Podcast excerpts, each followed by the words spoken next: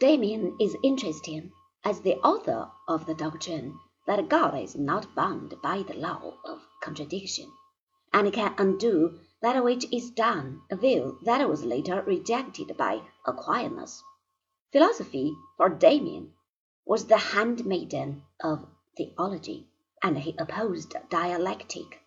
The demand that God should be able to override the principle of contradiction brings out, by implication, the difficulty in the notion of omnipotence.